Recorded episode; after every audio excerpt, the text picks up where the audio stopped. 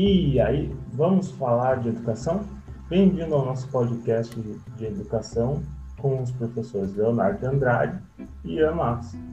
E falando em educação hoje, o papo é sobre o retorno das aulas em 2021. Mas antes de começar sobre o retorno das aulas em 2021, nós vamos falar sobre como foi a relação da educação com o ano de 2020. Olá, Léo. Buenas! Então, e aí? Como é que foi esse ano de 2020 em relação à educação, né? Negócio até de pensar para gente que, que, teve que se reinventar diante dos desafios de 2020 chega dar um calafrio na espinha, né?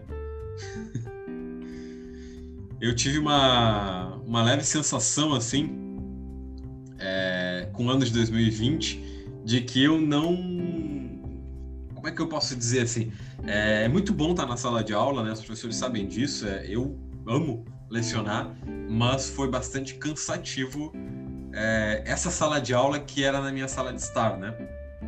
E ah, com o, o, ano, com a pandemia, a gente teve vários problemas na educação, além do atraso do ano letivo, é, a evasão escolar das pessoas durante as aulas remotas, é, aprovação, o avanço automático, os problemas individuais que afetam o desempenho, o desenvolvimento do aluno, atraso cognitivo no processo de educação e várias coisas que certamente a gente vai ver gerarem problemas no futuro, né? Porque a educação é, é aquilo. Todo problema que a gente tem agora, todas as políticas públicas que a gente tem agora, nós só conseguimos ver, ver o resultado, né? Daqui a 10, 20, 30 anos, se muito. Então, uh, as análises do que a gente faz agora, na, nesse momento, que a gente faz sobre 2020 e as consequências disso, elas são muito preliminares. A gente não tem como saber ainda tudo o que vai acontecer. Mas a gente tem que se preparar para o agora, né? se preparar para esse ano que virá, que também vai ser um ano de grandes desafios, como foi o ano passado, e rever aquilo que não funcionou no ano passado e rever as questões que a gente tem que ter cuidado esse ano, porque apesar da vacinação ter começado finalmente, no nosso país, a gente ainda tem grandes desafios pela frente e a pandemia não acabou. Inclusive porque o Covid vai se tornar uma doença endêmica, né? Ele não vai embora. Ele vai permanecer com a gente pelo menos pelos próximos 100, 200 anos, talvez. Um dos primeiros pontos de 2020 foi a evasão escolar, né? No período remoto. Qual o que leva ao, os alunos da, das, das escolas nesses períodos remotos que tendo, tiveram aula, estão tendo aula, e provavelmente vão ter aula com remota ainda nos períodos híbridos que as escolas vão adaptar. Por que, que causa essa evasão? Poxa, né, falar de evasão é uma coisa tão complicada, né? Não acha? é um, é um, é um fenômeno que a gente tem no Brasil é, continuamente. Esses tempos eu estava lendo um, um dado né, de uma pesquisa da década de 90 em que falou sobre a que fala justamente sobre a evasão, né? E aí o dado apresentava que em 1960 a cada mil crianças que entravam na, na rede escolar por ano, somente 60 dessas crianças, 65 dessas crianças conseguiam completar os oito anos do ensino primário.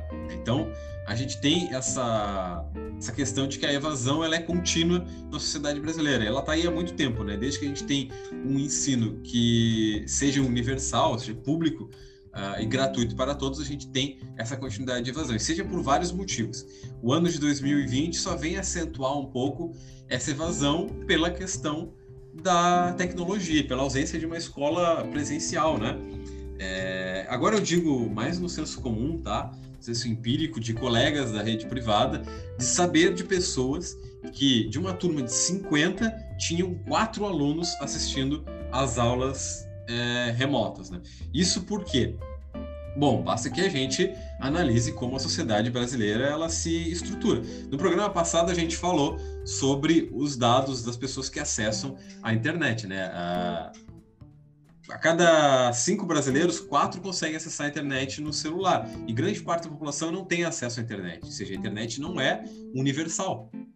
Então a gente tem justamente essa situação. Imagina quantas crianças eh, vivem em zonas periféricas, quantas crianças vivem em zonas rurais, quantas crianças, mesmo as que vivem em zonas urbanas, têm uma carência social, né? ou seja, é, tem quatro, cinco, seis, sete, oito irmãos, tem pais que catam papelão por aí e elas não têm, às vezes, celular, não têm, às vezes, internet, não tem como acessar as aulas remotas. Mesmo que o Estado tenha fornecido a internet, sabe que a internet que o Estado forneceu, pelo menos aqui no, no Rio Grande do Sul, não foi uma internet funcional, não foi uma coisa que deu para as pessoas acessarem, não foi algo que elas puderam utilizar para estudar. Então a gente tem uma grande evasão escolar por parte das crianças e ao mesmo tempo, no caso dos jovens, a gente tem uma evasão escolar porque eles estão sobrecarregados, né? Estão nessa situação uh, emocional muito forte de não ter podido ver os amigos, não conseguir sair de casa, gente tem que conviver com os pais durante muito tempo. Então a gente vem, tem várias tem várias situações, né, que o período o período remoto gerou, além de que o medo de sair de casa, o medo de ir para a escola, o medo de, enfim, múltiplas questões sociais e múltiplas questões psicológicas, né?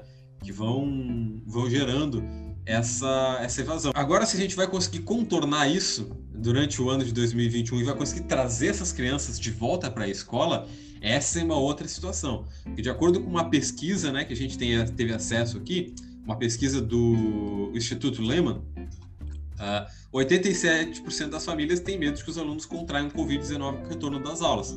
Então, a situação vai ser um pouco complicada. Será que a gente vai conseguir trazer essas crianças de volta, esses adolescentes de volta, e aqueles que a gente perdeu para o mercado de trabalho, que não iam às aulas, que não conseguiam acompanhar aulas remotas, que tiveram que ajudar os pais na lida diária, né, e que tiveram que, inclusive, sair para trabalhar fazendo o possível, porque com a perca de empregos, com a pandemia, com a quarentena, mesmo com o auxílio, essas pessoas ainda vivem numa carência social muito grande, né? Embora o nosso uh, excelentíssimo presidente da República alegue que não exista pobreza no Brasil. O que, que você acha? Com essa pandemia que assolou o mundo inteiro, uh, o que ressaltou muito no Brasil foi a desigualdade social, né?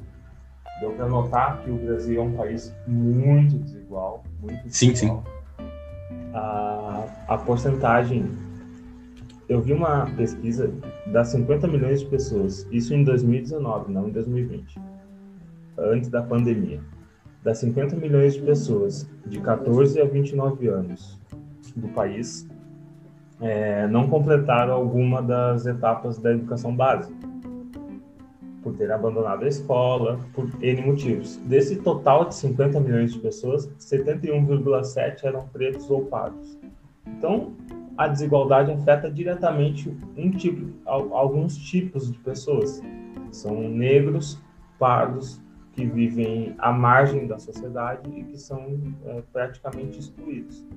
E a pandemia agravou isso por causa do desemprego, a fome aumentou, a fome é um fator mega importante no desenvolvimento humano, né? Então, quando a fome aumenta, é, o desespero bate, porque é fome, não é falta de, de, de, um item como, sei lá, um vestuário ou um sapato, é fome, e isso não tem como fugir. Então a gente tem quase 40 milhões de brasileiros para mais uh, na linha da miséria. Então a fome, quando atinge em torno de 40 milhões de pessoas no Brasil, é, ela atinge não só no contexto da fome em si, do alimento, mas a, a, atinge no contexto da, do desenvolvimento social, do processo de desenvolvimento individual e coletivo das pessoas. Então, essa, essa, essa porcentagem de pessoas que vão ser afetadas pela, pelo desemprego é, gerado pela desigualdade social e, logo, trazendo a miséria, vai ser afetado o desenvolvimento pessoal. E isso vai acarretar uma série de problemas sociais para o futuro. O que a gente pensa hoje analisando os fatos sociais, analisando os problemas, as situações, não é o agora, não é pensar no agora e como resolver. Uh, não temos governo que faça uma administração para resolver qualquer desses problemas, seja social educacional, e isso vai desencadear no futuro é, um colapso social, provavelmente, se não for feito nada uh, a partir disso. E a pandemia, obviamente, ajuda isso, né? E a pandemia é a falta de administração pública. Então, além da, da questão de evasão que a gente vai ver como isso vai ser contornado no próximo, nesse próximo ano, a gente ainda tem dois legados de 2020. Um é a aprovação automática dos alunos, em que a gente sabe, né, que muitas redes privadas, principalmente escolas da rede privada, aprovaram automaticamente os alunos e algumas escolas estaduais de diferentes estados pelo Brasil também favoreceram a aprovação automática dos alunos. E aí isso leva a outra questão, que o governo, né, a federação, veio utilizando como apologia para um retorno rápido e eficiente às aulas, que é o atraso cognitivo dos alunos. Essas duas questões elas não estão separadas umas das outras, elas estão é, interligadas. Né? Ao mesmo tempo que a gente tem a aprovação automática dos alunos, que vão passar de um ano para o outro sem ter estudado e sem saberem nada, ou seja, dificultando ainda mais o trabalho que já é difícil dos professores, a gente tem essa situação do atraso cognitivo dos alunos. Né? Será que a gente tem realmente um atraso cognitivo dos alunos, ou seja, alunos que estão deficientes, ou será que a gente tem somente uma apologia e um atraso na matéria? Essa é uma coisa bastante na disciplina, né, digamos assim. Essa é uma, uma coisa bastante importante que a gente tem que atentar para a apologia dos governos. Né? Até o momento, a ciência mostrou que o atraso cognitivo que a pandemia causou foi em crianças é, dos anos iniciais, até os anos iniciais, porque essas crianças precisam muito do espaço social, do contato com outras pessoas, do contato com outras culturas, do contato né, é, entre os seres humanos, das diferenças que a escola promove. E crianças menores do que os anos iniciais, crianças de educação infantil, tiveram um atraso na aquisição da linguagem. Mas a gente não tem dados de que ocorra atraso cognitivo nos adolescentes ainda. Inclusive porque grande parte dos adolescentes continua em contato com seus pares e continua em contato com outros adolescentes, né? Mas como é que será que isso vai acabar sendo estruturada na nossa sociedade. O que, que você pensa dessa questão da utilização da ideia de atraso cognitivo da, do governo federal e da gestão administrativa atual para uma, uma, volta rápida das aulas? Ian? Ao meu ver, já existe em tempos normais, uh, como é que podemos dizer, antes da pandemia, vamos, vamos ter essa marca, marca temporal antes da pandemia e depois da pandemia. Pré-apocalipse pré-apocalipse. É. Bom, se antes da pandemia uh, nossa educação brasileira já estava tá, precarizada com o desenvolvimento dos alunos, com a educação, com os, com os profissionais, em primeiro lugar, super desvalorizado, com a educação crítica, a, a história, sociologia, filosofia, desvalorizado. Claro que a partir da, quando surge a pandemia, a gente vai ter um deslocamento da, do, da sala de aula para a internet. E aí a gente já vai pegar um, um pouco da desigualdade e vai botar ali, ó. Então, o acesso à internet, ao computador, já vai dificultar as aulas. Uh, isso vai causar um problema na, no processo de educação do indivíduo. Aí a gente vai ter alunos que não vão ter uma internet boa, é, não vão ter ferramenta, infraestrutura para fazer participar das aulas, ah, os professores exaustos que estão trabalhando em dobro, tentando fazer o máximo para desenvolver aquele aluno. E se antes da pandemia, como a gente já falou, já era precário a, tentativa de desenvolver uma criança, agora com um ensino híbrido, híbrido e todos esses problemas que eu já citei, vai ser pior ainda. E o resultado disso vai ser um atraso. É claro que vai ter um atraso, sim.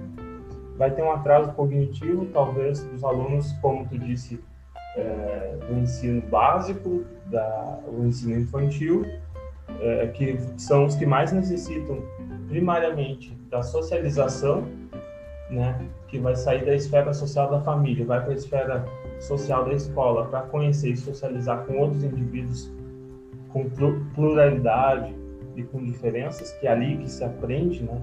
Um mundo plural e de, de, de primeira instância, além da família. Então, uh, a criança que necessita disso e não vai ter isso do jeito que deveria ter, que já não tinha antes da pandemia, então vai, vai, o resultado disso vai ser um atraso cognitivo de sociabilização dessas crianças. Já os jovens, os, a, a juventude agudizada, eu acho que já não tem tanto esse problema, porque eles já sociabilizam bastante na internet, né? às vezes mais ainda do que na escola. Então, é, eu acho que esse atraso desenvolvido pela falta de sociabilização que é necessária na infância vai afetar mais mesmo a, a criançada nova. E aí o efeito disso vai ser vai ser problema de sociabilização com, com jovens já, já vão ser é, jovens, né? Vão passar de criança para juventude e quando chegar na juventude vai faltar aquela sociabilização que deveria ter sido necessária na infância e vai ter que ser feita na juventude. E isso pode ser um pouco mais dificultoso para os profissionais da educação que não provavelmente há muita probabilidade ainda de não estarem sendo valorizados o suficiente a profissão, as profissões da educação e o futuro nos aguarda com essa grande missão de como fazer, né? como resolver isso da, desse tal atraso e todo esse problema de 2020 que vai resultar, que vai refletir em 2021 e que depois, mais para frente, vai ser um resultado mais, mais estranho ainda, né? Sim, é como eu falei, né? É sempre uma incógnita. As consequências de 2020 a gente consegue falar muito muito por cima, assim, mas a gente vai ver de verdade daqui a 10, 15 anos. Sim, agora em 2021 a nossa vacina está chegando. Vários problemas do governo federal com países que dependemos para a fabricação da vacina, dependemos do insumo.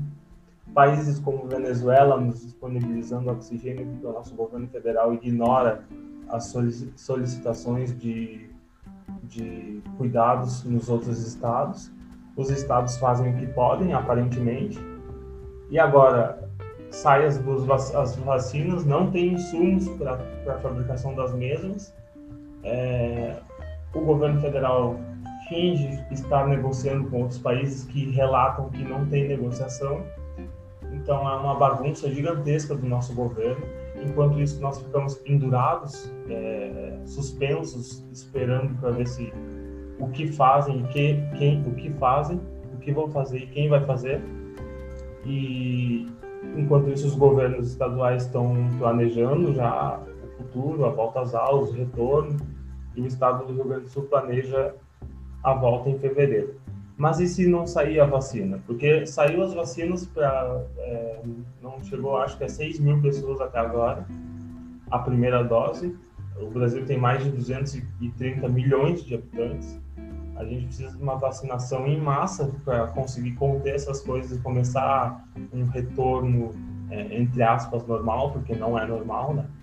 Um novo retorno, um novo, um novo, uma nova rotina e nós precisamos, é, apesar de, de eu prezar, a minha opinião, prezar sobre a vida e a, a, a proteção, nós precisamos voltar uh, à sociabilização, porque isso vai causar problemas no futuro, como já falamos anteriormente.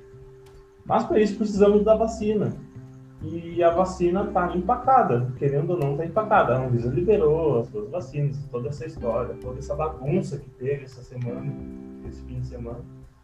Aí a vacina está aí. Agora precisamos fabricá-la, produzi-la e aplicá-la. E o governo não dá jeito. E como que a gente vai retornar às aulas sem o, a vacinação dos profissionais, pelo menos dos profissionais da educação?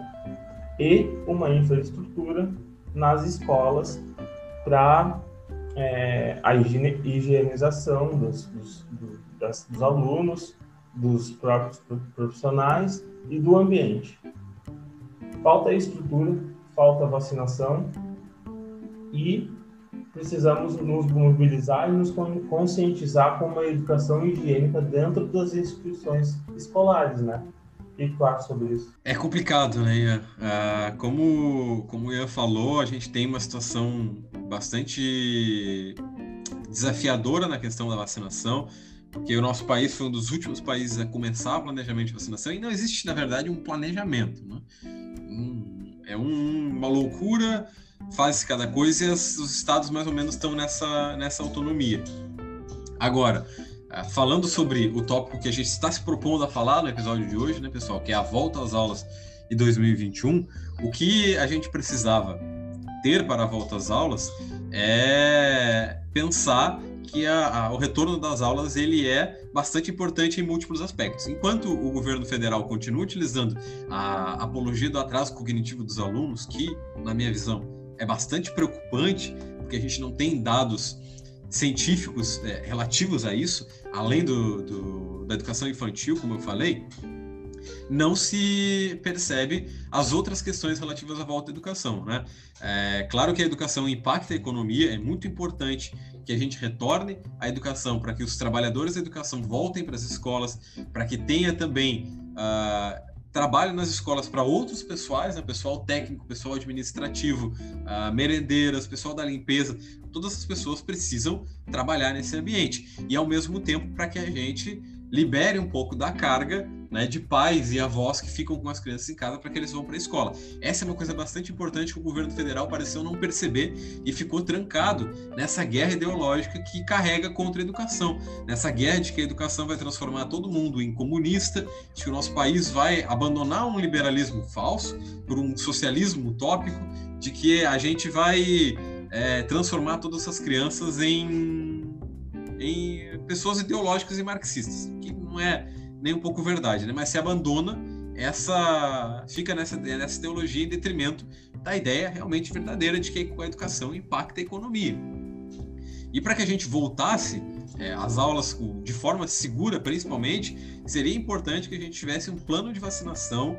E eu não estou puxando a, a, sardinha aqui para o meu lado, não, tá? Nem para o lado do Ian, para o lado dos professores, mas que contemplasse as pessoas da escola, que contemplasse profissionais da educação, sejam os professores, os técnicos administrativos, o pessoal da merenda, o pessoal da limpeza. Por quê? Porque assim é importante para ter uma escola segura. Não adianta nada, né? Como estão os planos de retorno às aulas, por exemplo. Agora eu falo tá, de uma fonte é, que eu consegui relativa ao sindicato do, dos professores do ensino privado aqui do Rio Grande do Sul, de como as escolas vão funcionar. As escolas estão tendo que encomendar os EPIs, álcool em gel, toda a higienização, seguir todos os protocolos, né, inclusive o distanciamento aquele de dois metros, que beira o ridículo, porque se a gente trancar 20, pessoas, 20 crianças numa sala de aula, sendo que a.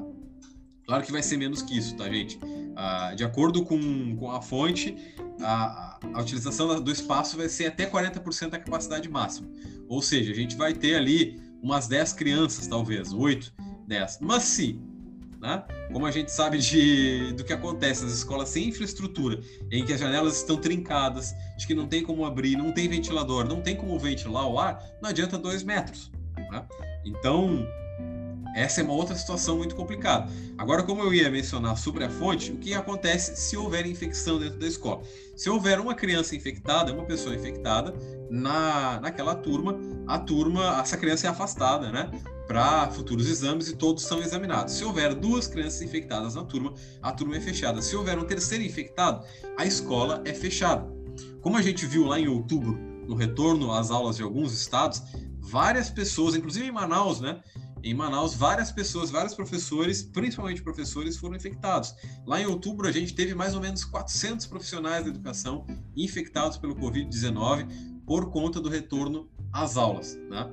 E não foi um, um, retorno às aulas sem a preocupação, sem o distanciamento social, sem o uso de máscara, sem a higienização. Não. Foi um retorno às aulas sem um plano de vacinação e sem a infraestrutura, coisa que a gente não tem na educação.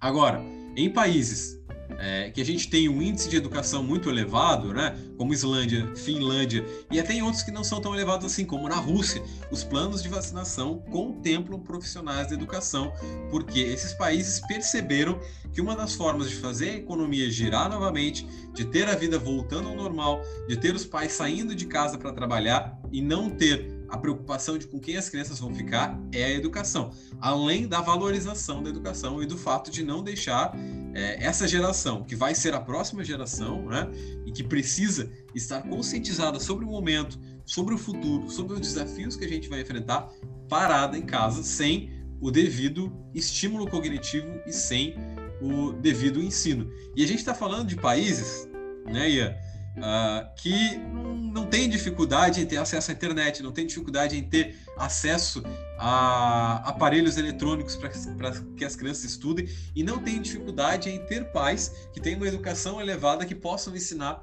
os filhos em casa. Então, por que, que esses países contemplaram os profissionais da, da educação no primeiro plano de vacinação e correram para que as escolas voltassem se eles não têm problema em ter um ensino remoto e ter um ensino híbrido. Por quê? Ora, porque a educação ela é, é evidentemente valorizada nesses espaços e esses países não querem ter daqui a 10, 15 anos os efeitos colaterais de crianças e adolescentes não escolarizados. Eles precisam que a educação volte. Então, é, essa, essa desculpa do nosso governo federal, essa apologia do atraso cognitivo dos alunos e da educação higiênica, ela para mim, né? e agora eu digo como uma opinião de um, de um educador, tá, gente? Para mim, ela é uma falácia. Né?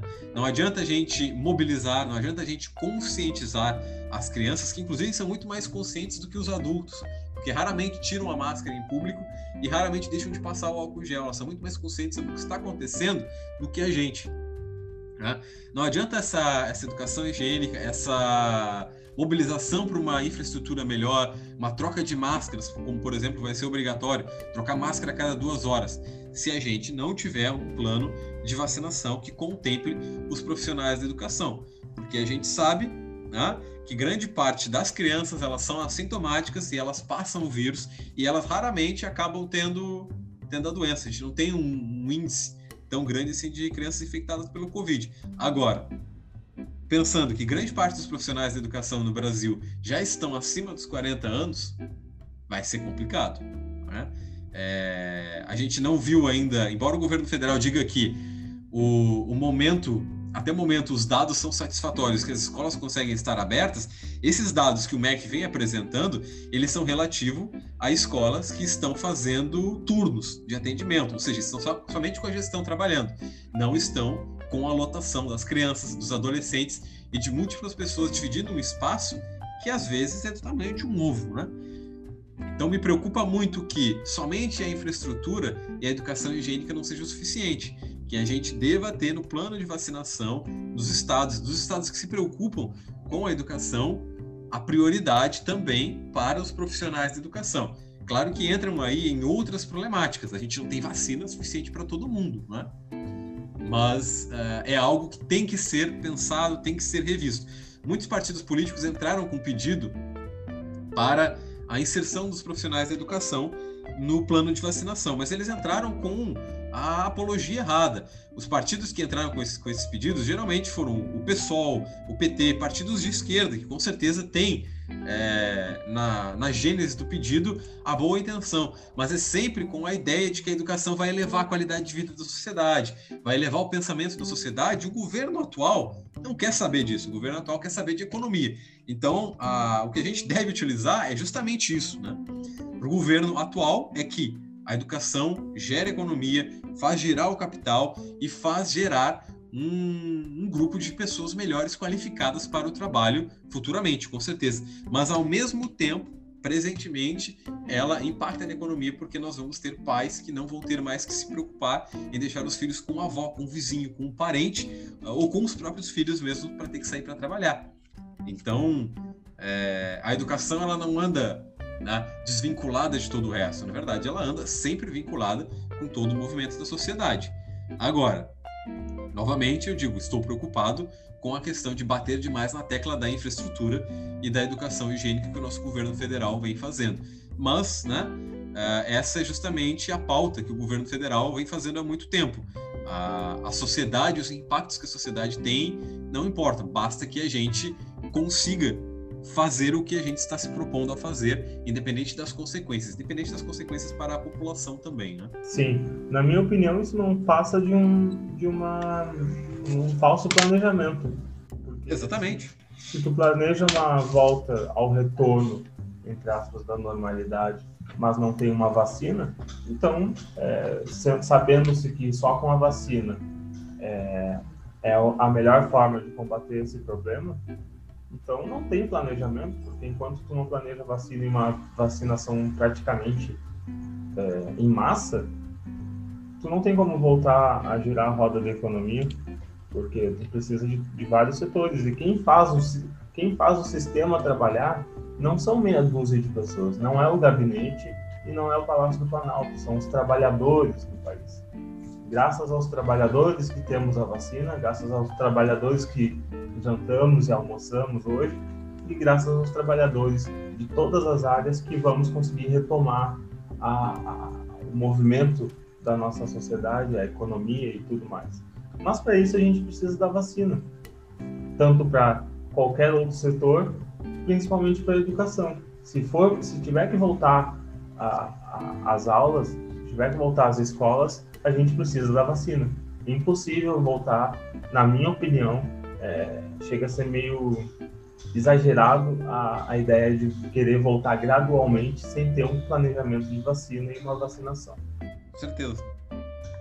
Aí, e, claro que existem prós e contras, né, ouvintes, sobre é, a volta das aulas com urgência. A gente precisa que a vida retorne ao normal, né? Mas a gente não consegue retornar à vida normal se pegarmos a doença e acabarmos uh, falecidos. Não tem como.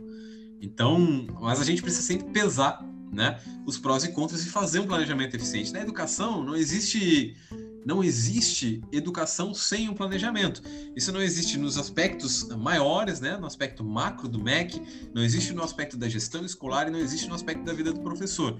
Então, o processo de vacinação influencia o retorno das aulas?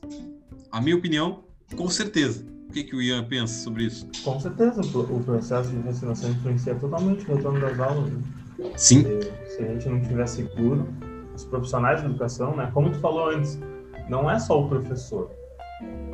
É, tem merendeira, tem o pessoal da direção, tem o pessoal da limpeza, tem profissionais, tem trabalhadores de várias áreas que se envolvem em todo o contexto da educação, que fazem a, a engrenagem da escola girar não é só o professor que precisa de vacina para voltar à, atividade. Todos os profissionais precisam para poder fazer uma escola funcionar. Não adianta tu vacinar os professores e deixar o pessoal é, sem vacinação. Daqui a pouco está todo mundo infectado de novo, os alunos e os profissionais. Exatamente. Aí o professor vai ficar na sala de aula vazia lá, dando aula para nada. Exatamente. E a gente tem, é, antes da gente encerrar o programa, né, que já estamos chegando na finaleira do tempo, a gente tem duas questões bastante importantes, né, que são, acredito que são relativas aos prós e contras da volta às aulas com urgências. Os, né, o prós da volta às aulas é justamente que a gente consegue levar a vida de, de novo para um nível de normalidade. As nossas crianças conseguem voltar para a escola, conseguem ter o aspecto de sociabilidade de novo. A gente consegue voltar a educar as pessoas e não ter um contingente tão grande de pessoas no futuro que acabaram passando pela situação de terem ficado sem escolas. Ou seja, teremos no futuro consequências menores, né? Esse atraso cognitivo que o governo vem falando, menores, principalmente para as crianças de educação infantil, como eu mencionei. Esse é o pró maior da volta às aulas, é, é, voltar às aulas, é voltar à escola, é a vida seguir normalmente, a gente continuar educando, a gente continuar trabalhando por um novo dia e principalmente pegando uma geração que viveu esse momento e conscientizando sobre a importância de viver em sociedade. Agora, relativo ao contra da volta às aulas é que a gente não tem um planejamento efetivo. Nós não temos os professores incluídos no plano de vacinação, nós não temos infraestrutura para o retorno das aulas, nós, nós não temos. Né? Fazendo geral assim, nós não temos, nós não temos como voltar sem essa infraestrutura se é para infectar novamente as pessoas, né? E, e por outro lado, a gente tem uma abstenção do MEC, relativo a isso. No ano passado, o MEC já havia liberado uma portaria em que ele permitia que as aulas fossem mantidas no ensino remoto até dezembro de 2021, ou seja, essa portaria a gente pode interpretar ela como abstenção. O MEC não quer se envolver na questão, não quer saber como é, as escolas vão retornar às aulas e deixa né, lega pela primeira vez a autonomia às escolas, tanto municipais quanto estaduais quanto federais. Deixa que eles decidam esse retorno. No entanto, os estados já estão trabalhando para o retorno. É bem possível que escolas federais, como os institutos, os institutos federais e as universidades, acabem não retornando. Ou, como eu tenho de informação aqui da, da UFPEL, acabe retornando uh, em modelo híbrido somente depois do, somente no segundo semestre, né? E para a gente finalizar, né, pessoal, uh, o que pensa sobre esse retorno? Eu penso que esse retorno tem que ser feito com a sugestão, né? Esse retorno tem que ser feito com um planejamento muito estratégico dos estados, tem que ser feito com um planejamento dos estados em incluir profissionais da educação nos planos de vacinação, ou seja, para que cada vez mais profissionais da educação sejam vacinados, e aí as escolas estaduais podem começar é, a funcionar. Né? Se as escolas estaduais vão funcionar, elas têm que funcionar nesse, nesse modelo híbrido. No entanto, eu penso que dentro da proposta que a gente tem, as escolas estaduais não deveriam retornar agora. As escolas privadas têm muito mais possibilidade de manter o ensino remoto, porque grande parte das pessoas que estudam em escola privada tem condições de ter internet e ter celular, né? Justamente porque estudam em escola privada. Então, as escolas privadas tinham que manter o ensino remoto e o Estado tem que, tinha que começar a planejar uma proposta de vacinação para os profissionais da educação e então planejar com muita calma essa situação da infraestrutura, de trazer os profissionais para a escola, de trazer as crianças, de mobilizar e conscientizar, e não em fazer um modelo híbrido, mas fazer um modelo de rodízio em que seria muito mais funcional, porque grande parte das pessoas em escola pública, é, dados os dados que a gente tem, não tem acesso à internet, não tem acesso a aparelhos eletrônicos e principalmente as de zona rural não tem como ter esse tipo de acesso. Então o modelo híbrido não tem como funcionar de forma alguma, né? Ah, penso que o rodízio seria muito mais interessante. Mas essa é somente uma sugestão no espectro de coisas e uma hipótese de solução uh, em questão de planejamento, né? em questão de estudo. Eu, como pedagogo, uh, vejo a situação dessa forma, como mencionei. Eu acho que não tem como voltar a uma rotina na, nas escolas, a volta às aulas, sem um planejamento como a vacina. Sem a vacina, principalmente, mas para ter vacina nós precisamos de insumos para fabricar a vacina, tudo que eu já falei, e o governo não está dando jeito. O governo federal não dá jeito de negociar os insumos da vacina e, e outra. O resultado disso pode ser uma catástrofe. Porque se a gente pegar a, a, educação brasileira uh, pré-pandemia, nós já temos uma precariedade da educação das gerações que foram educadas nas, nas décadas anteriores, que resultou no que a gente vê hoje de jovens adultos e adultos, é, pessoas que não tem é, um senso crítico, não tem uma consciência social, uma consciência coletiva. É, são pessoas que foram educadas para a mão de obra e não mais para é, desenvolver um processo intelectual, crítico e, e pensante e tal.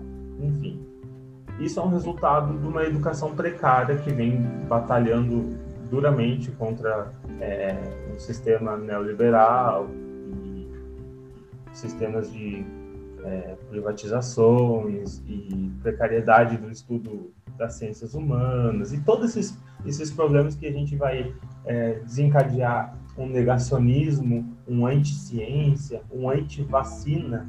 Quando, quando, ó, o desabafo, o desabafo do Ian, quando iriam questionar da onde está vindo a vacina de tal coisa? Nunca questionaram isso, nunca questionaram da onde vem a vacina, de, de poliomielite, ou da onde vem a vacina do sarampo, ou da onde vem a vacina do H1N1. Nunca questionaram. Agora questionam da onde que vem a vacina.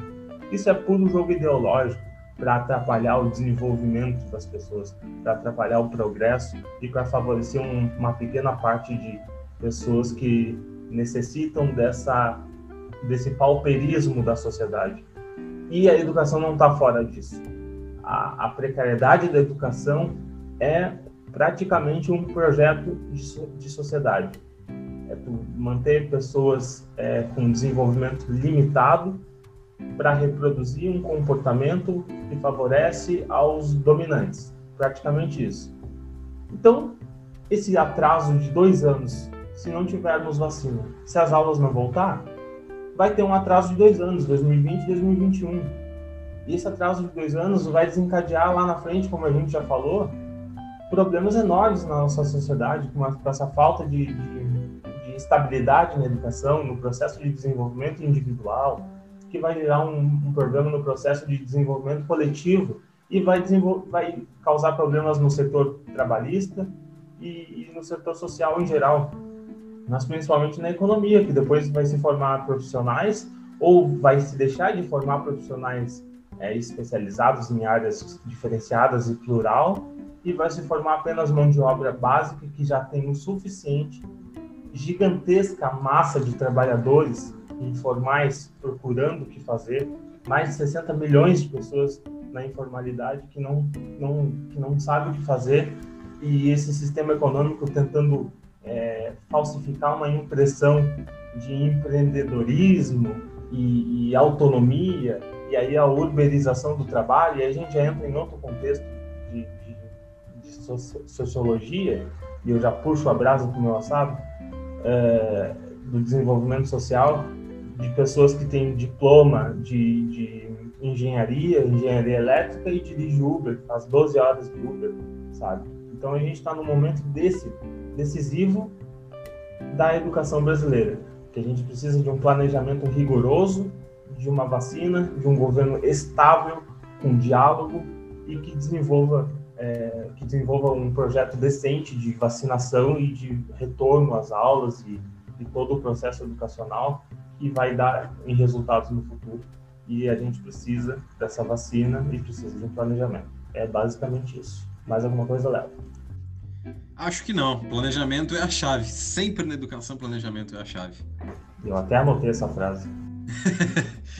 E como sempre, né, gente, educação é algo imprescindível e os próximos capítulos a gente vai ver, aí vai ver com dureza. Por enquanto é só e a gente vai ficando por aqui. Esse foi o Falando em Educação. Nós agradecemos a todos os ouvintes por nos acompanharem e pedimos que favoritem o podcast para continuarem nos acompanhando. A gente se escuta no próximo episódio. Até mais. Um aluno, queijo, um beijo.